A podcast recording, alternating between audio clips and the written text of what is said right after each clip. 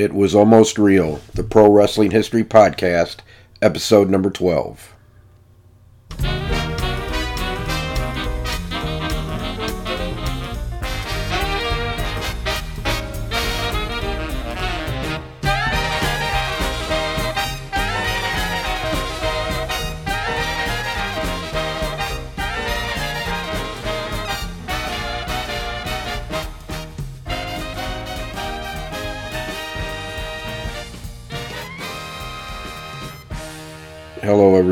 Welcome to a pretty bare bones, it was almost real, the Pro Wrestling History Podcast. Uh, episode 12 is going to be a solo episode. I'm sure, as you can hear in my voice, I contracted a pretty serious cold for one of my grandkids this week. So I'll let Caleb off for this week, and I'm just going to do the solo episode because I promised to talk about the little demon Joe Acton, and I didn't want to miss the episode, but bear with me. I'll do the best I can. I've drunk some hot tea with honey and blown my nose about five or six times, so I'm hoping to make it through this podcast without too many sound distortions. We're not going to do a review this week, and the update is I got the book back much sooner than I thought I would. So, shooting or working the history of the American Heavyweight Wrestling Championship is up on Amazon, but I'm sort of in a soft launch right now for the next few weeks. Um, emails and all that won't come out about the book until the probably second week in November. But it is available on Amazon. I'll put a link to it in the show notes at kenzimmermanjr.com slash episode 12 for this week's show notes. But I'm not going to spend a whole lot of time on the updates either because I want to save my voice for the main contact content of the podcast and I selected the little demon Joe Acton for two reasons. The first reason was he was one of the first recognized American heavyweight wrestling champions, even though that he was billed as the world champion, the American champion, various different forms of being the champion. So it wasn't really clear when he was the champion for six years if he was the American champion, if he was claiming the world championship. But at the time, Acton was probably the most talented catch wrestler in the United States. When he came over in 1882 and he wrestled Edwin Bibby for at the time they were billing it for the world title. They claimed that Acton was the English champion, Bibby was the American champion, and when they wrestled in front of 300 fans in Madison Square Garden, it was supposed to be for the world title. Now history recognizes it more as an American heavyweight wrestling title, and I talk about that quite a bit in the new book, so I won't chew my food, you know, five or six times on the same podcast. Just suffice to say that history now recognizes Acton as the American heavyweight uh, wrestling champion, but he was a pretty inactive champion, and there was a couple reasons for that. So I just mentioned that he wrestled Edwin Bibby in 1882 in New York in front of 300 fans at Madison Square Garden. And it was one of the bigger baths that the backers for this event took in that early pro wrestling period in the United States professional wrestling in the legitimate era or mostly legitimate era was not a popular spectator sport. A thousand to fifteen hundred fans was a great crowd back then. Most of the time, you were drawing people in the hundreds, not the thousands. It wasn't until Frank Gotch came along that you could. Well, that's not true. Evan Strangler Lewis routinely drew two or three thousand fans in Chicago. But the ability to draw thousands like that was rare until Gotch's time. And then after Gotch's time, many of the top wrestlers would draw people in the tens of thousands. But uh, as I've said in the past, when you have a lot of legitimate contests, those legitimate contests can be long, boring, and inconclusive. So, not a lot of fans wanted to come out and watch people wrestle for seven hours to a draw some of the work matches went long because they were working the gam the, the working the gambling. They were trying to get more money out of the spectators. But a lot of the legitimate contests would go on for hours before somebody would finally score a pin, or they would just declare it a draw. so, being that it was not as popular of a spectator sport, it was hard for the pro wrestlers to make a living at wrestling. And compounding the fact in the 1880s, catch wrestling would become the dominant style in America in the 1890s, but at the 1880s, you still have a cornucopia of styles. You have side hold, back hold, uh, collar and elbow, Cornish wrestling, Cumberland wrestling, which were all kind of like judo with some jackets or sweaters, catch, and then the dominant style in the 1880s, I would say, is probably Greco Roman, even though there were so many styles, because William Muldoon held the recognized world championship, and he only defended that in Greco Roman wrestling rules. That's why the American Heavyweight Wrestling Championship became so important because it was the first kind of catch wrestling championship in America. And that was also important for the second reason, which I'll get to in a minute, but I, w- I want to continue on with the first reason, and that's the relative inactivity because of a lack of opportunities for uh, financial remuneration. So after the disappointing match with Bibby, they want to draw a big crowd. So they put Acton in the ring with Clarence Whistler, who was very well known by the wrestling fans because he had given William Muldoon his toughest matches in Greco Roman wrestling.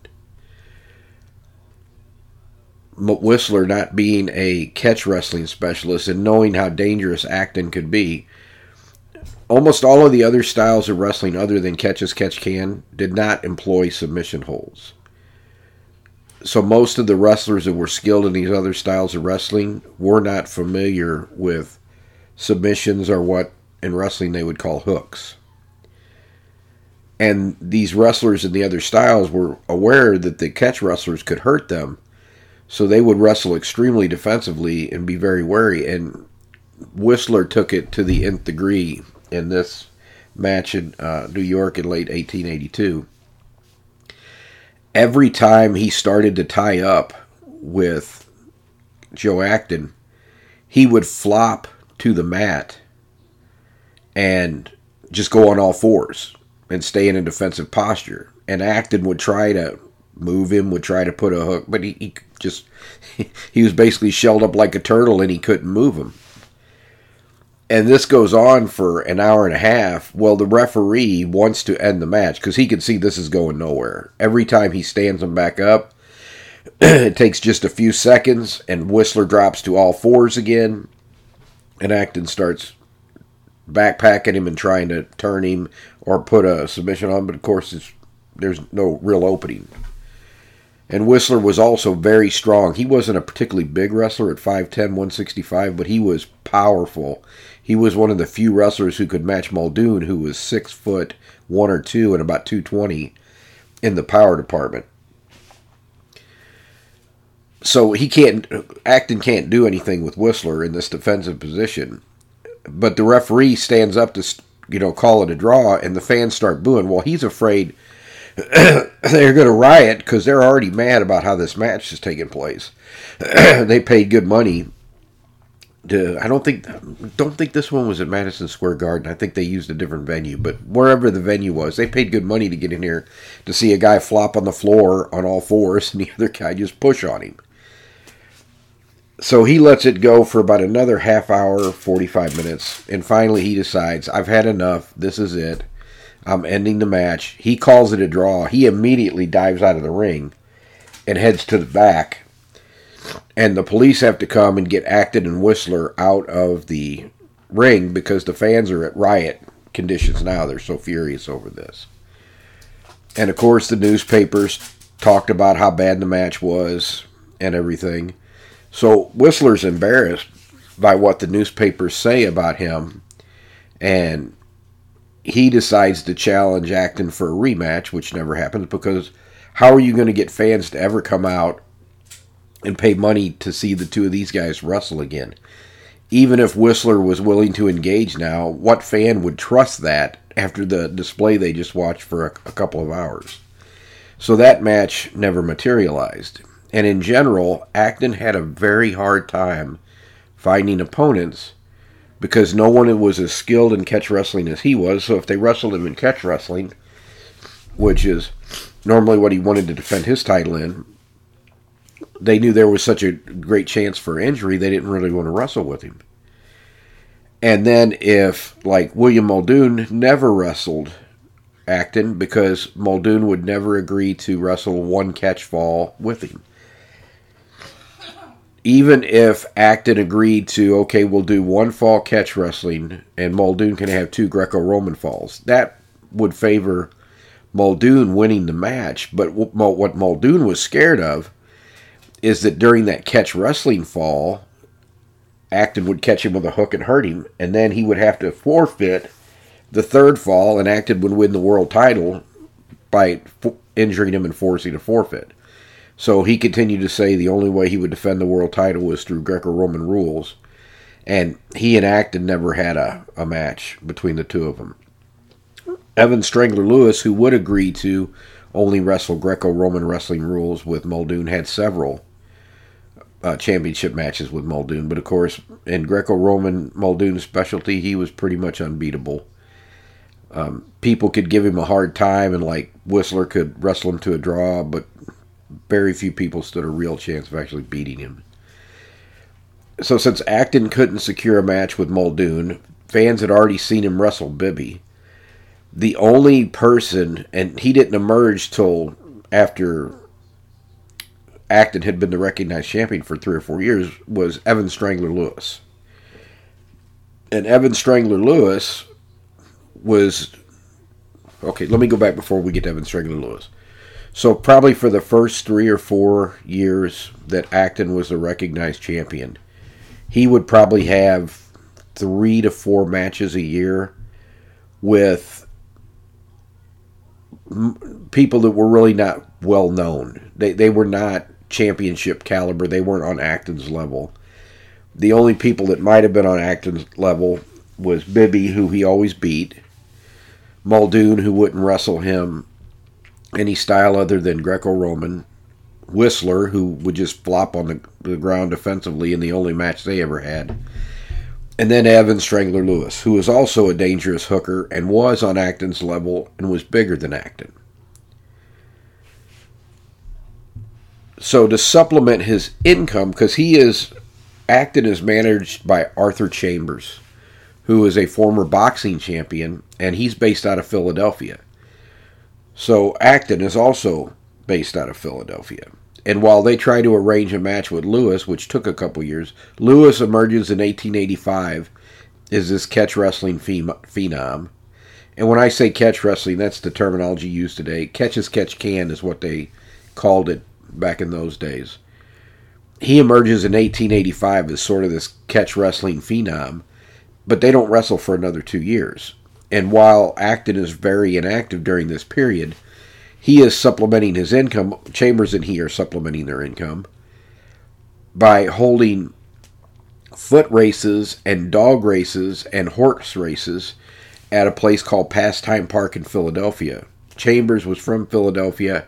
Acton, because Chambers is his manager, bases himself out of Philadelphia, and that's where he would stay for the rest of his career and they supplemented their income by gambling on foot races, dog races, horse races. They were actually charged with running a gambling ring on these foot races and horse races and dog races, but they ended up dropping the prosecution because they didn't think the state law banned betting on foot races between with, with humans and they hadn't charged them for the dog racing or the horse and I think the it was mostly dog racing and, and people foot races, people run, running, and I think Acton took part in the foot races as well.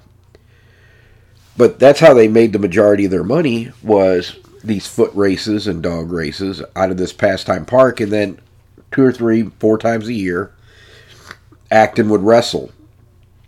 A couple times he managed to get a couple big name European wrestlers to agree to wrestle him, but a lot of them no showed. Uh, one time they no showed with no notice, and there was like a thousand people at Pastime Park to see this wrestling match that didn't happen.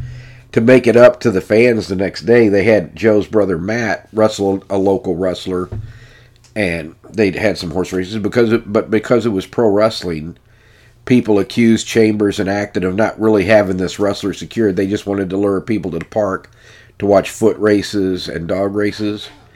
I don't actually think that happened because the next day when they had Matt Russell, they had half the crowd they had the day before.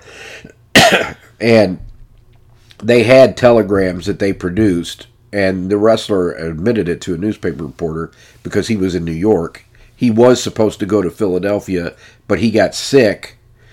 Asked him to postpone it. They agreed. Then they he wired back and said, "Oh wait a minute, I'm feeling better. I can make the original date." But then he no showed the original date and he left the country like four or five weeks later. But he had even admitted in the newspaper. So I, I, it would have been dumb for them to do that in Philadelphia. If they had done it in Baltimore or Boston, a place they weren't at all the time, ticking that crowd off if they're not going to come back wouldn't be, you know, business suicide. But to do that in their own hometown where they were so tied in with the local businesses, that would have been suicidal. And I, I don't I don't believe either man was stupid. So I don't think that they did that on purpose. Finally, in 1887, Acton, who is now. sorry, folks, I'm doing the best I can to get through this. Who is now in his mid 30s. And there's an age difference between Lewis and Acton, but it's not as pronounced as I originally thought it was. I think it's about five years or so. But for whatever reason, they had, well, I know one of the reasons, they were working a gambling scheme in the second match. They work a series of matches. The first match, Acton wins. The second match, Lewis wins pretty convincingly. It's a th- it's a three out of five fall match, and Lewis wins it in three out of four falls. But they were trying to and takes the American Heavyweight Championship in that match. But both they worked both of those matches. And like I said, the second one was a gambling scheme, and they probably did the first one to set up because that one was a three out of five fall match that was split three two. Lewis won two, Acton won three, but it looked like Lewis was going to win that match. but Lewis, I'm sorry, Acton came back and beat Lewis pretty strong in that final fall. And they were trying to get the betting on Acton in the second match, and nobody was falling for it. Everybody believed Lewis was going to win the second match, which he did. But they worked those matches. Why anybody would be willing to work a match for their title in that era it's probably the same reasons they did later on. When the promoters started dominating the sport, then it the promoters made those calls. But when you're an older wrestler, you're not making much money off the sport anyway. If you could make a couple big paydays with uh, Lewis and you're getting ready to go into semi-retirement, dropping that is not that big a deal. So he drops the title to Lewis, and Acton is pretty inactive for the for the rest of his wrestling career. He would wrestle occasionally, but he still, in fact, he would wrestle some boxers in wrestling match, professional boxers. Bob Fitzsimmons was one of them. But all of those matches that I, I looked up all appeared to be works. They, he was working with all of the boxers that he wrestled. Wikipedia, I think, has a misnomer in there because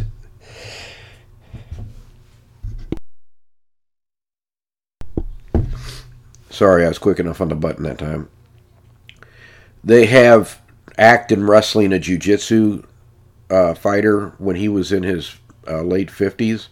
And I don't think that's the same Joe Acton as the Joe Acton that beat Edwin Bibby and was the recognized champion from 82 to 87. 1882 to 1887. I think that it's either a wrestler who just took Joe Acton's name because that did happen occasionally. Wrestlers would take the name of wrestlers from previous generations that they admired, or it could have been his son. But when he wrestled both the jiu-jitsu uh, competitor, who the jiu-jitsu competitor beat him, he was also wrestling a bunch of other local wrestlers in Washington at the time. And in none of this coverage did they ever mention him, you know, the previous wrestling with Bibby and Lewis and all of that. In fact, in one article, I think they referred to him as a local wrestler. So I don't think it's the same Joe Acton, even though Wikipedia made that link. I don't think that it's the same person. I think the person in that jiu-jitsu match, because the coverage makes it seem like he was a younger guy, local wrestler. It could be his son. I don't have any evidence that his son took up wrestling, but it could have been. Or it could have been another pro wrestler that took his name because he really uh, respected Acton. But that Acton's career, and even Bibby's to a degree, these wrestlers did not wrestle that frequently. And part of it was because when you're wrestling legitimate contests, you the, the, there's such a chance that you're going to get injured, and you probably do get injured, that you have to heal up. That's why MMA fighters and boxers fight three or four times a year, unless they're in a lot of contests where they don't get injured. So they were more inactive anyway, and then the lack of lucrative opportunities also limited their wrestling. Lewis was a little more active, but not tremendously so. I would say that he had anywhere between 6 to 12 matches a year, but then he lost whole years from pneumonia. And other wrestlers like Tom Jenkins, Dan McLeod, Martin Farmer Burns, they all had about the same activity level. You're going to look at about 6 to 12 matches a year. It starts going up during the Frank Gotch era because they're starting to work more matches. If you could take a lot of the chance of injury out of it, and people still got hurt, but if you could take more of the chance of injury out of it, you have a much better opportunity to wrestle more, and it was starting to get more lucrative. Although during Gotch's time, most pro wrestlers were part time wrestlers and they held some other, a lot of them were local businessmen. They might be a baker, they might be a barber. Uh, my great uncle was a semi pro wrestler in the early 1920s in Missouri, but he was a barber by trade. And he wrestled a few matches here and there, and he died very young. Um, so you won't find him in the internet movie, uh, not internet movie. Oh, I think it has affected my brain a little bit. The wrestling database, you will not find uh, William Zimmerman in there, but he wrestled a few matches in uh, Missouri in the early 20s as a, a, local pro, but he was primarily a barber. And a lot of pro wrestlers did that. It was really, I would say, late teens, but much more so in the 20s, where the opportunities for making really good money started to, to come around, and a lot of wrestlers just became pro wrestlers. That was their profession but not so in the 1880s and even 1890s and early 1900s. So I think I covered his career about as uh, in depth as we needed to go. Um, there is a significant section of the American Heavyweight Wrestling Championship book dedicated to Acton and talks about his relative inactivity, but it's also emblematic of that era as well. So it wasn't just because he was lazy and didn't want to wrestle. It was because sometimes there was a lack of opportunity, and sometimes the, the lack of financial remuneration forced him to have to go and seek other business ventures to make ends meet. So that's it for this week. I'm not even going to do an outro. I'm just going to say we'll be back at the second Monday in November. There you'll get a full episode where we'll do an update. We're going to do a review and we're going to talk about, I believe, Cora Livingston. Cor- We will talk about Cora Livingston within the next couple episodes. So I was, I always knew about Mildred Burke. I thought Mildred Burke was the first big woman wrestling star, but it was actually Cora Livingston. And she's not as well known today because her career was pretty short. And she married Paul Bowser, who got his start. He was the long time, he was a former pro wrestler and a long time promoter for Boston. Well, what I didn't know was that he first got his start in promotion as a wrestler and a promoter for his wife, Cora Livingston, who was the recognized women's wrestling champion from 19, I think it was 1905 or 1908 to not, about 1920. 1920, he becomes the main promoter for Boston, and she retires for the ring to help him. So she helped him with the business for as long. I, I think she might have passed before Paul Bowser did. But I mean, they were married until uh, death did them part. So if it's not Cora Livingston uh, next week, it'll be within the next week or two. And I'm probably going to uh, also talk about this. This is what may be the topic for the next episode. The last two legitimate contests Ed Strangler Lewis wrestled and the last two he wrestled, um, one was against a good friend of his, um, Ed Steele. Not Ed Steele. What is wrong with you? The other match was against Lee Wykoff. That was his final shoot contest. Ray Steele. Goodness gracious. Forgive me, Mr. Steele. One of the biggest stars and legitimate tough guy shooters of the 1920s and 30s, Ray Steele, and had very strong St. Louis connections. Very good friend with Lou Thesz. But his last two were with Ray Steele and then with Lee Wykoff. And I did want to talk about uh, both of those because um, those were both to settle promotional battles. And with that, I'm going to end this episode. Thank you very much, and I apologize for the voice and hope that you enjoyed it. Take care, everybody. Bye bye.